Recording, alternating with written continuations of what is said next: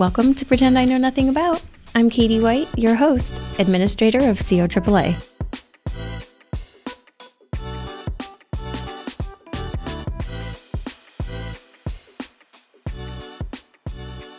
Well, welcome. I am joined here today by two leaders in the Care Transitions and SDOH division. Um, welcome, Lisa and Melissa. Thank, Thank you. you. um, so let's start with your title and tell me a little bit about your journey to getting here and how long you've been at CO AAA. Melissa, we'll start with you. Thank you uh, Melissa Gualtieri, and I'm the Director of Clinical Innovations here at CO AAA. I've been here for over eight years.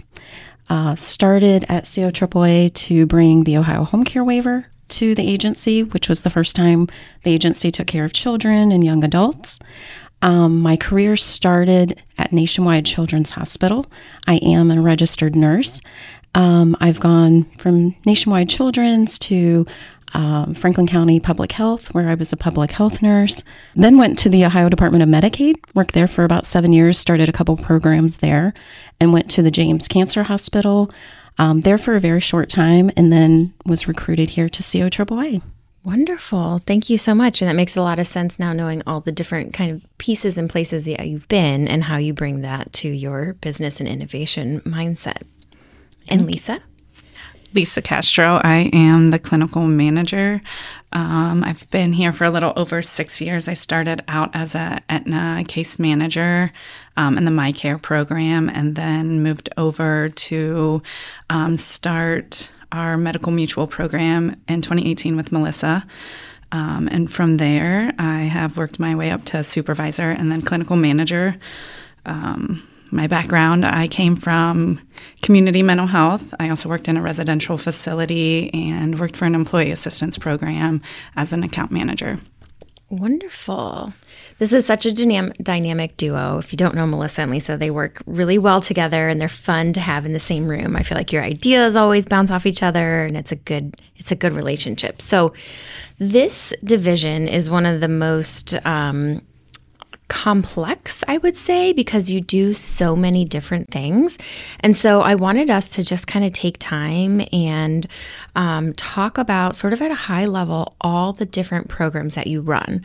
So I don't know if one of you wants to name them all, and then we can go back and forth talking a little bit about each one. Do you want to give the overview of all the different programs? I'll take notes that way we don't forget. Sure. we can, we can go in order from when we started. Yeah, oh, that's what I was thinking way. too. historic context. Love yeah. it. Okay. And so in the fall of 2018, we signed a contract with Medical Mutual to provide care transitions with registered nurses going out into the home. And then in early 2020, we took over the Anthem Care Transitions and Care Coordination contract. And again, this is focusing on um, SDOH and care transitions. And then in late 2020, we signed a contract with Humana uh, Medicare Advantage. And this is an ongoing case management program um, for behavioral health and substance use disorder. Hmm. In August of 2022, we signed a contract with Central Ohio Pathways Hub and hired two community health workers to join the field. And then um, this year, in 2023, uh, we received funding and a grant from Molina Healthcare and Aetna Healthcare to do the Social Determinants of Health Accelerator Program. Woohoo! Okay, so one, two, three, four, five different programs. All right, Lisa, give us a little bit of a glimpse into what each of these programs do and maybe a little bit of like what types of people and uh, licensure make up the teams. Awesome. Well, um, everyone on our staff is um, cross trained in each program, um, so they are able to jump and provide support to each other if needed. First, our um, medical mutual program. It um, is ran by Kylie Key, who does a lot of work with tracking new. Um, we get a new census every day from Medical Mutual, um, and it's uh, people who have been admitted to the hospital. So she tracks them at, through their admission once they go to a SNF or discharged home. And then she um, works her engagement skills and cold calls them to schedule a home visit with one of our nurses. So she's setting up those visits. Uh, we have two nurses on the team, Elise and Amy, who go out and um, complete the assessments do a med rec and connect these members with any additional resources. Um, the program's short term solution focus, so they stay involved for 30 days, um, just trying to coordinate any services that they might need. Um, in our Anthem program, we have one full time person, Haley, who is a social worker, and she um, we recently just started using a Five9 dialer, so it helps her assist making calls quicker. With the Five9 dialer, um, she's on the phone, so she's not necessarily leaving the voicemail. Um, the Five9 dialer leaves the voicemail for the person they're trying to reach, and once a person answers, she picks up and she's able to engage them and complete assessments. So it helps her, um, the process go smoother instead of um, leaving voicemails and waiting for people to call back. The Five9 dialer assists with that. Okay. Um, we have a couple other people that also assist in that program as well. We're going to be starting here soon um, with the Medicaid population, and our community health workers are going to be assisting with that our Humana program. So that is our only program where we keep people long term. Uh, like Melissa had mentioned, it is more behavioral health um, and addiction services. Um, so our we go out and we complete assessments with the members, identify needs, um, and then just follow uh, follow up as needed. Each person, um, when we complete our assessment, is um, rated at a tier level, so that um, creates our contact schedule um, with them. And how long are we case managing? Indefinitely ongoing. Oh, ongoing. Yes, That one's this is the only one ongoing. Okay. Yep. Yeah, and I wanted to mention so Humana, um, because of the population that they're targeting, it's really important that we have um, key personnel who are skilled at developing relationships. Okay. Because what we found that for ongoing case management with behavioral health and substance use disorder, um, if you're able to build that relationship, we're keeping them from going to the ER.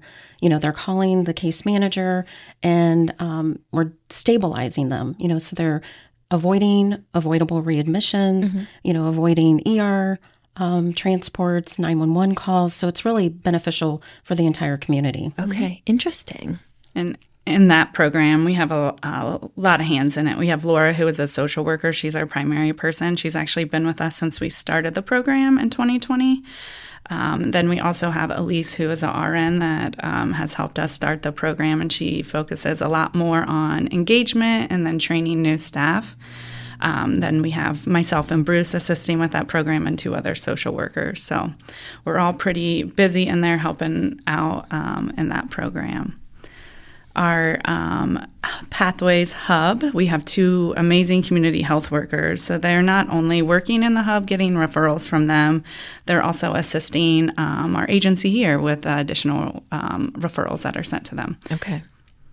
And then our new program, our SDOH program, we have a lot of hands in that as well. With um, the nurses are the ones who do the home visits. So we have Linda and Tammy um, who are out in the community doing the home visits. And then on the phone, we have um, Angie, and then our community health workers, Roz and RC com- and Bruce, completing SDOH screenings Okay. and linking them with the services that they might need based on um, the findings in the screening.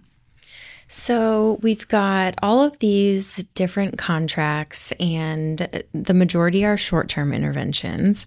Some of them, like MedMutual, Anthem, those are pretty well prescribed, right? Like that's their program, and we're contracted with them. And then for the pathways and SDOH, this is where you all are using your clinical experience and sort of looking out toward what's coming down the pike for aging and disability services and creating it as we go. So tell me a little bit about, um, you know, what excites you about the pathways or utilizing community health workers and SDOH. Talk a little bit about that work. Well, one, our community health workers, they come with a wealth of knowledge of community resources. Um, and if they don't know, then they do a deep dive to find whatever they might need for these people.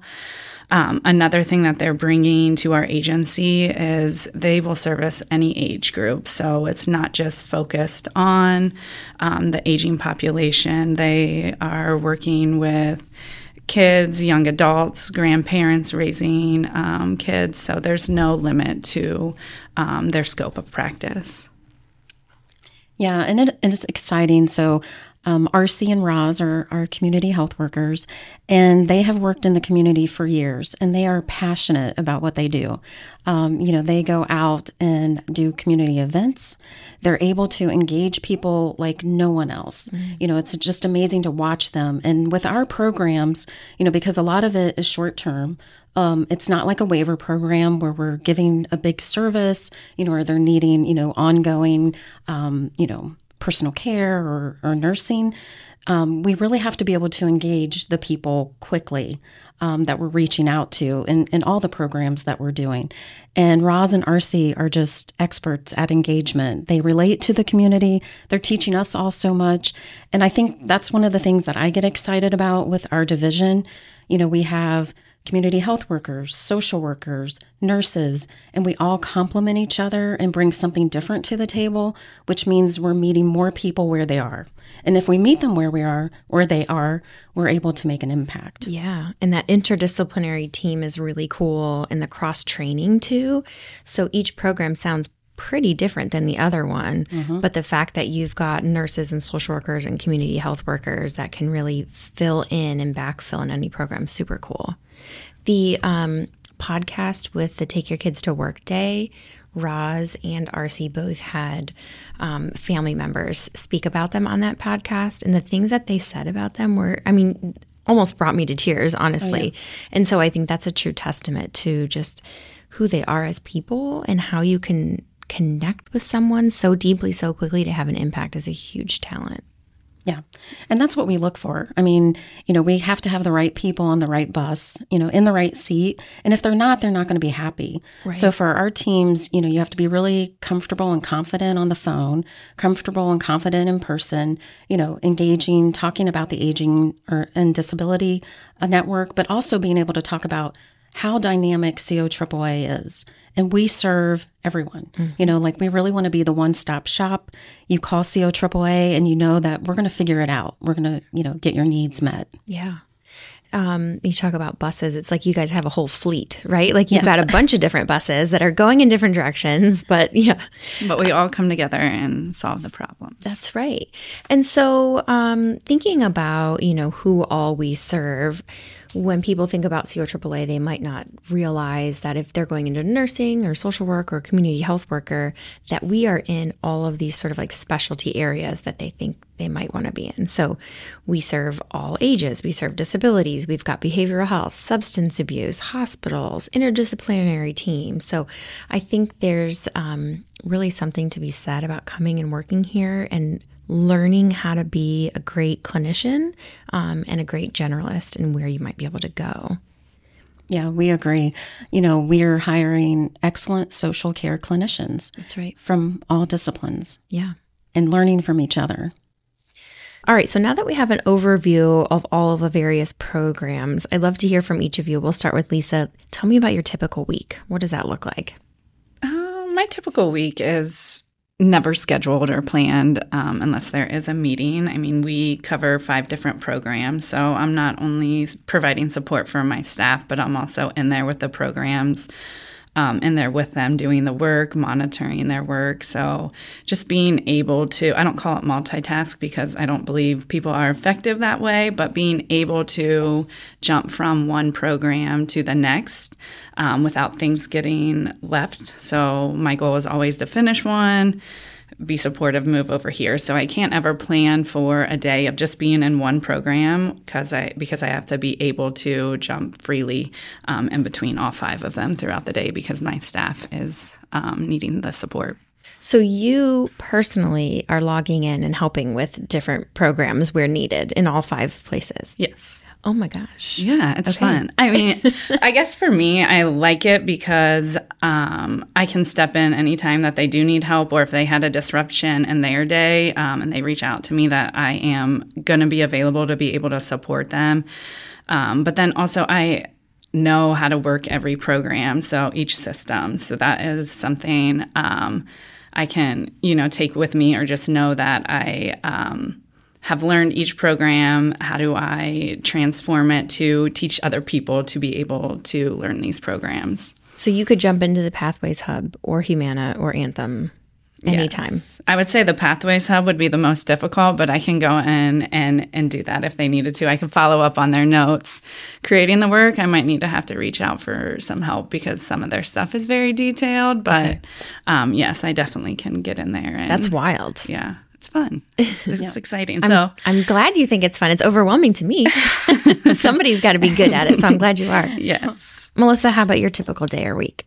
You know, again, my typical day and week is um, always changing and evolving. Um, I'm on the admin team, so that takes up you know some time, um, but always looking uh, at new opportunities. How can we improve?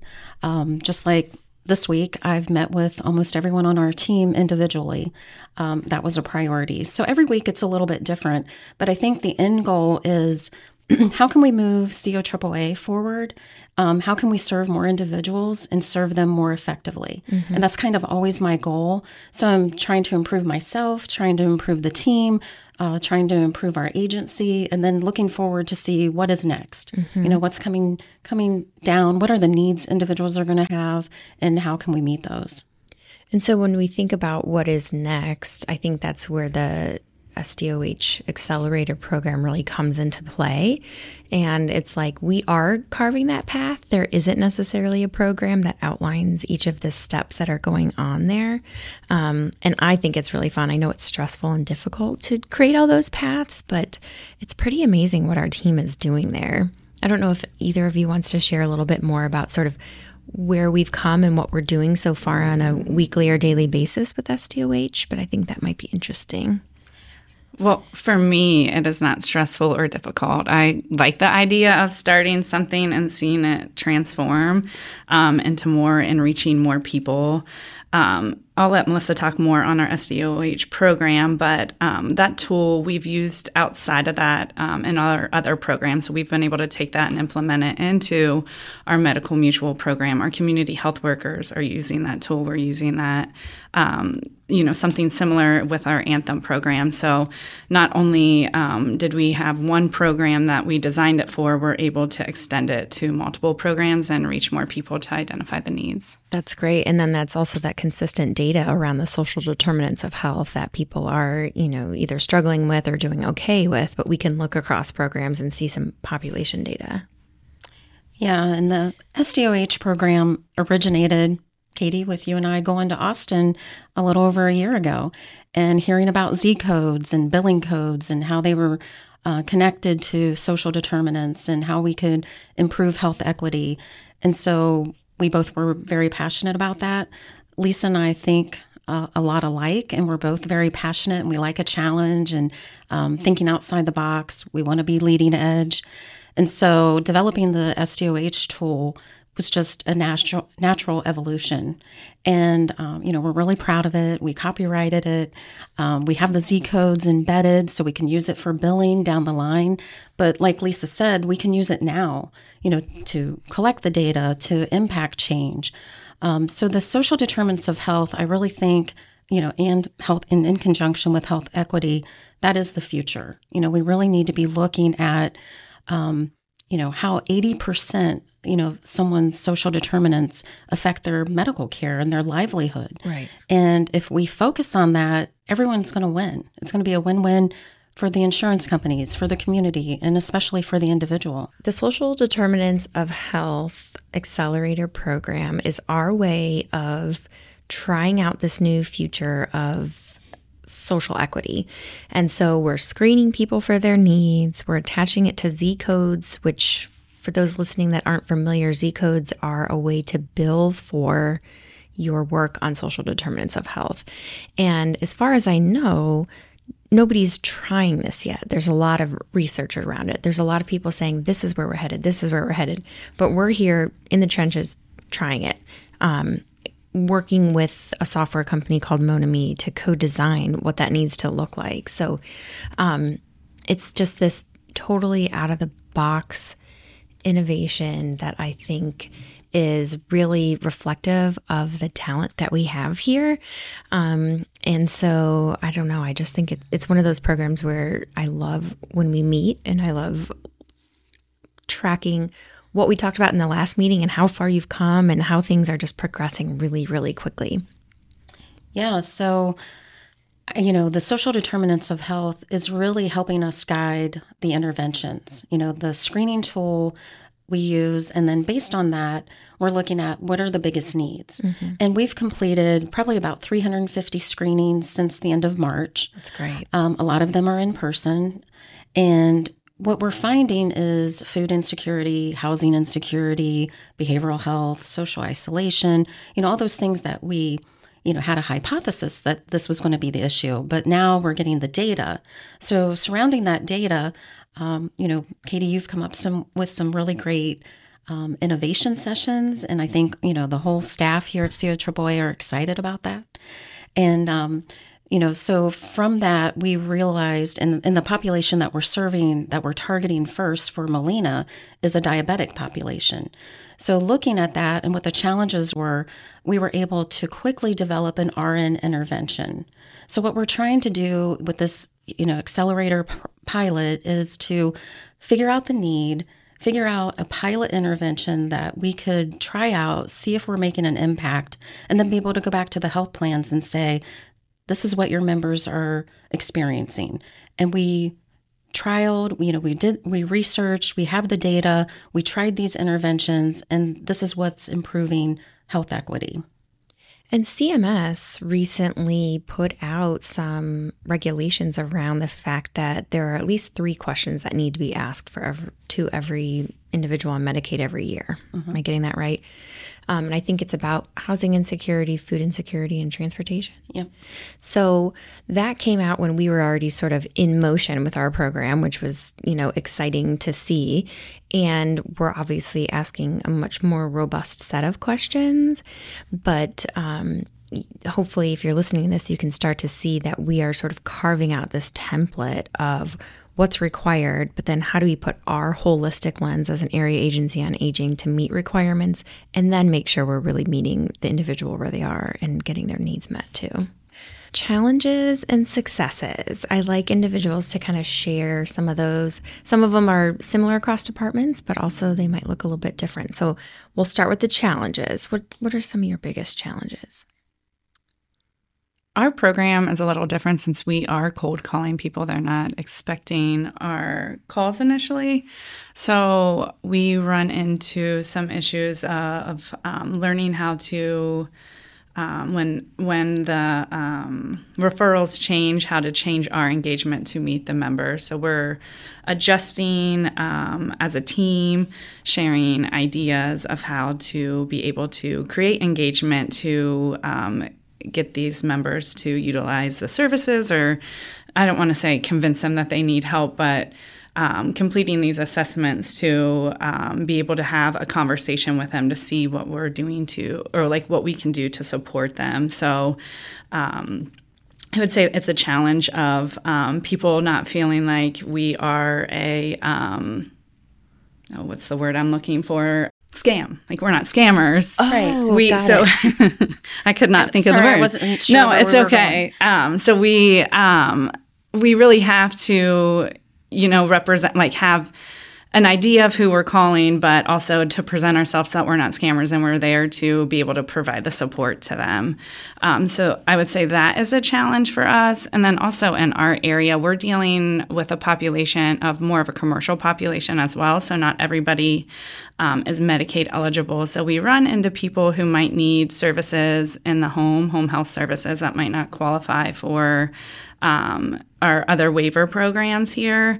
So being able to still help them feel supportive and um, remain safe in their home is a bit of a challenge for our um, nurses and social workers and community health workers to be able to get creative and find additional solutions to support them. Is there any kind of challenge with morale when you're, you know, having to cold call, or is that not an issue? I not within our team because we all um, what I feel like when someone new might start, like they might get down or not feel satisfied, but once they understand the process and utilize their team as support, um, it doesn't hurt the morale because if we're um, like for example somebody just came over into the sdoh program and they gave that like idea a different idea a different perspective on what they leave on their voicemail and i mean we've been doing this from since 2018 and we've never once um, you know, came up with an idea to get someone to call us back. And she had this one, it was RC, our community health worker, had this amazing idea to, you know, make it sound like it's it's of a need like there mm. you need to call us back so we can help you or um, i think the term she used you know it's important that you give us a call back um, and just changing that phrase to the importance of it um, you know that we're there to su- support differently like she received many calls back and other people have tried it on our team and it has been successful so Super it, interesting. It is, you know, just changing like verbiage. But I mean, you know, we thought we've known it all, and you know, somebody new came over and was like, "Well, I get calls back, and I'm saying this." So we're like, "What? Let's use it." You know. well, so, and it and it wasn't a lot. I mean, it yeah. wasn't a big change. It was just two words, maybe. Mm-hmm. You know, that was changed in the verbiage that you know has been successful for us with Medical Mutual. But again, with this, you know, the SDOH um, accelerator program, we're calling, we're outreaching a lot of Medicaid clients. And so we weren't getting them to call us back. She changed a couple of words and boom, we're getting, you know, some results. That's great. So overall, like our morale is up because everybody is although they're all different programs, everyone is doing a similar outreach. So we're all supportive of that process. And then we just started as well, like making sure people identify like success stories so we can see the work that they're doing. They can see the work that they're doing and the impact they truly are making. I think highlighting those daily successes is so important. And I think, did you recently share a voicemail that somebody left? Mm-hmm. I um, received the um, the information, the survey, and I filled that out and mailed that. And I was very good because I was very impressed with um, with you, your concern, your questions, your follow up, um, all the benefits that I've received, and um, you know I wanted that to be known. So if it's not received, please let me know and send me another one. I have no problem filling out again. Or if someone wants to call me, I have no problem letting you know how pleased I am with your service and with Medical Mutual. Those stories are so important to share in your team and just having that open, supportive environment of like, try this, or, you know, once you kind of get used to maybe a different style of work. Um, yeah. And Melissa, how about you? What are some of your challenges? So, pain points for me um, is trying to balance, you know, trying to balance what the payers want, what the funders want uh, from us, and then also meeting the needs of our staff, keeping them engaged, keeping them feeling um, invigorated, energized, you know, about the work that we're doing. Um, you know, so it's just balancing everything. Yeah. Um, that's the biggest pain point for me. And I would say the biggest success I get is I mean, every week they're sharing impact stories from every program. And to hear, you know, this idea that we had in 2018 or, you know, this program that we started in 2020 and then how it's evolved, you know, and now we see the end result, we see the outcome, we see the impact.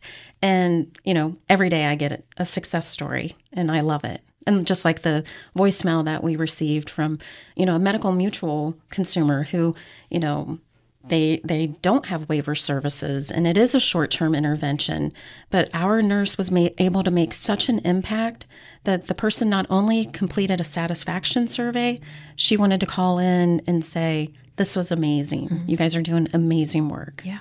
And a lot of starting new programs is it's kind of like sales, right?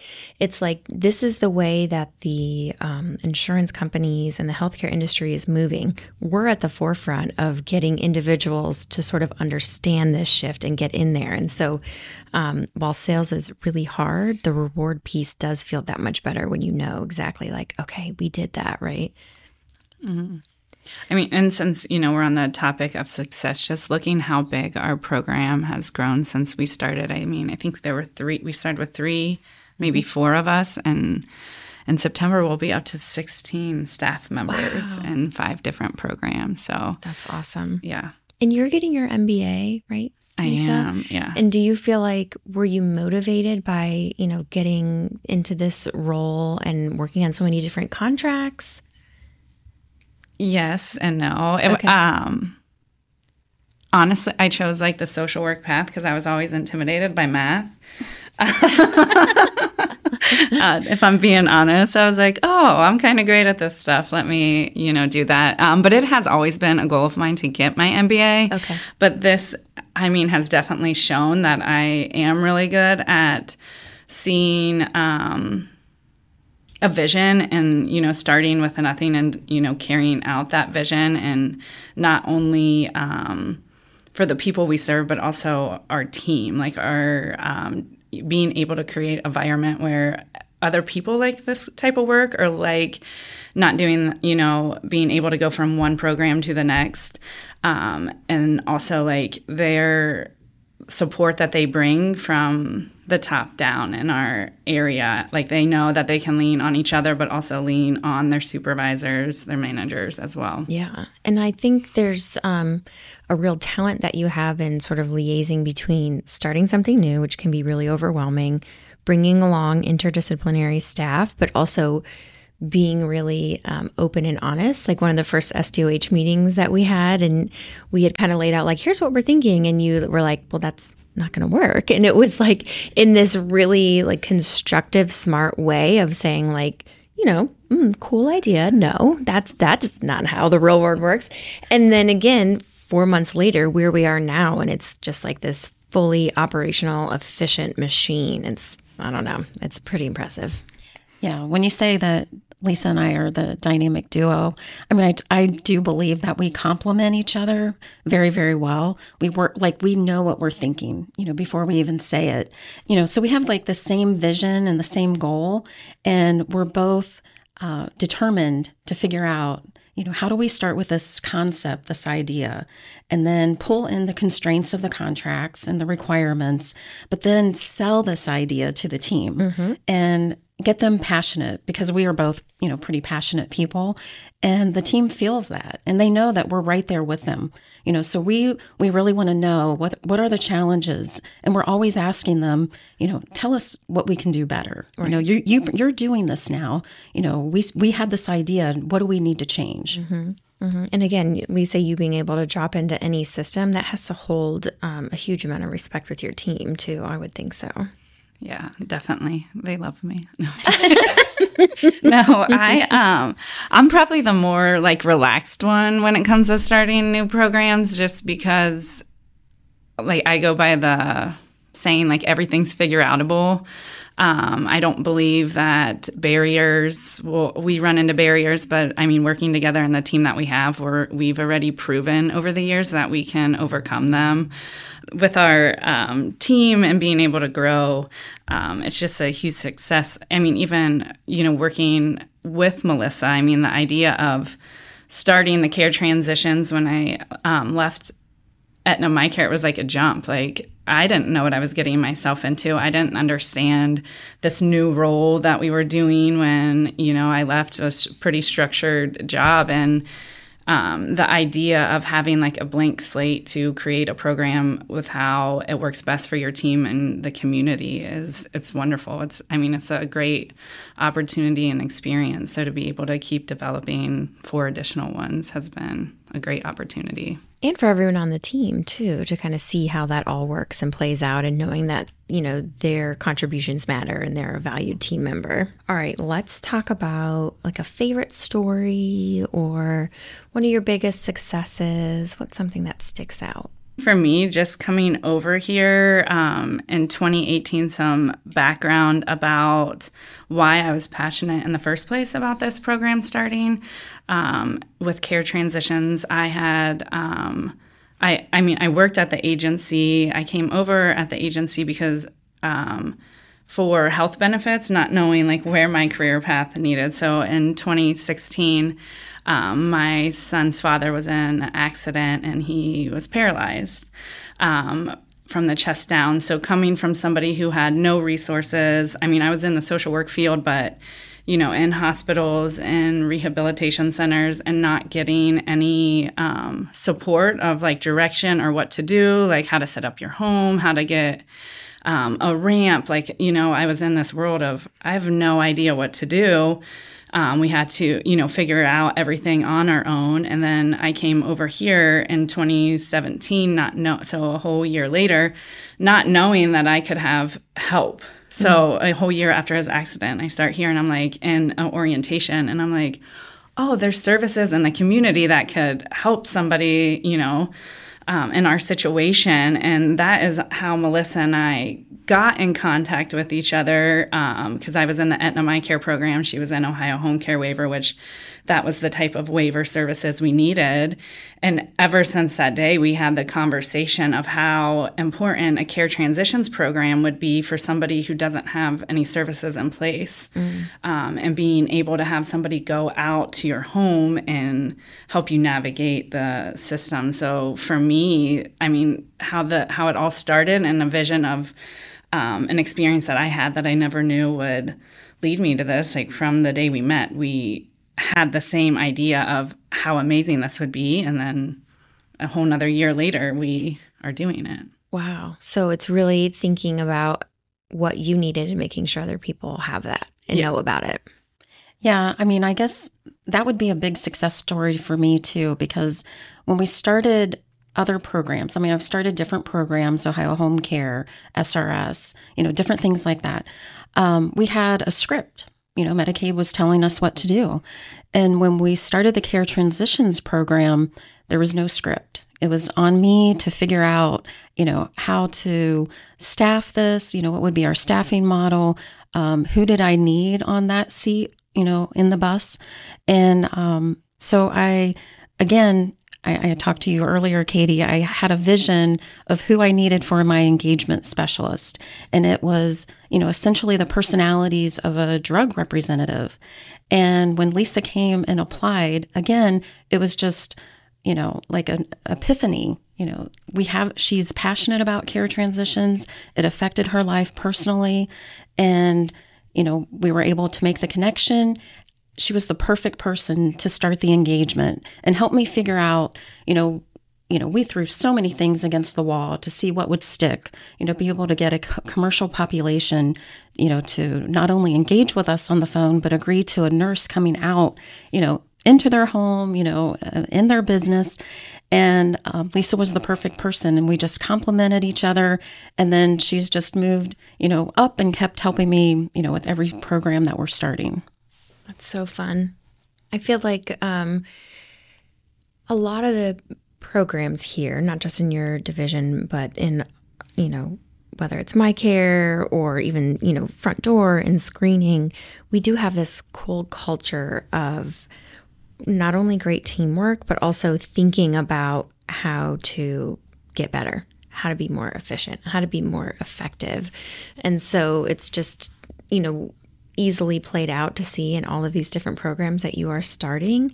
But I do think we have a culture of that here across the agency too. And I, I don't, I guess I don't know if that's unique, but it feels special, I should say. Oh, I, I think it is. You know, I think everyone is, you know, we all have the same goal. Someone calls us with an issue or a problem, and we want to figure out how to solve that, yeah. you know, how to get them connected. And we don't stop with yes. We go, yes, and. You know, someone asks you a question and you say, yes, we do that. And, you know, we're able to do this. And I think that's the culture of the whole agency. I do too. So we're already on to the final thoughts. See how fun and easy this is? what are your final thoughts or, you know, specific things that you want staff to know about your division and your programs? Melissa, I'll start with you you know, I for COAAA, you know, because I do more, you know, again, I'm on the admin team. Um, I look at the agency holistically, you know, and then also obviously my division. But I want people to know within our agency and then everyone outside of our agency to understand we have dynamic social care clinicians. We have dynamic support staff and support teams. You know, we are all in this to win it. You know, we're in here to make a change, and um, you know, we're doing everything. We don't serve just the aging and disability community. We're serving all ages. And if you have a question or a concern, reach out, and we'll figure out how to get that need met. That's right. And yeah, just to add to that, um, one, that our program exists. Um, so we have been, one of the things we have been doing is attending team meetings. One, to um, talk about our programs, but also emphasize on the work the work that our community health workers can do as well to be supportive within the agency. Um, but for me, everyone here and everybody in the community that they recognize that we are here to service all ages. It's major. One stop shop, like Melissa said. So before we wrap up, I just do want to make sure that people know that the Spark program as well as CarFit uh, fall under your division. But because they're so specialized and different, we're going to have um, separate episodes on each of those. But just so that listeners know the depth and breadth of all of the different programs in your division, wanted to mention that. Well, thank you both so much for being here. I really appreciate it. Per usual, I learned a lot. And um, thanks so much. Thank you. Thank you.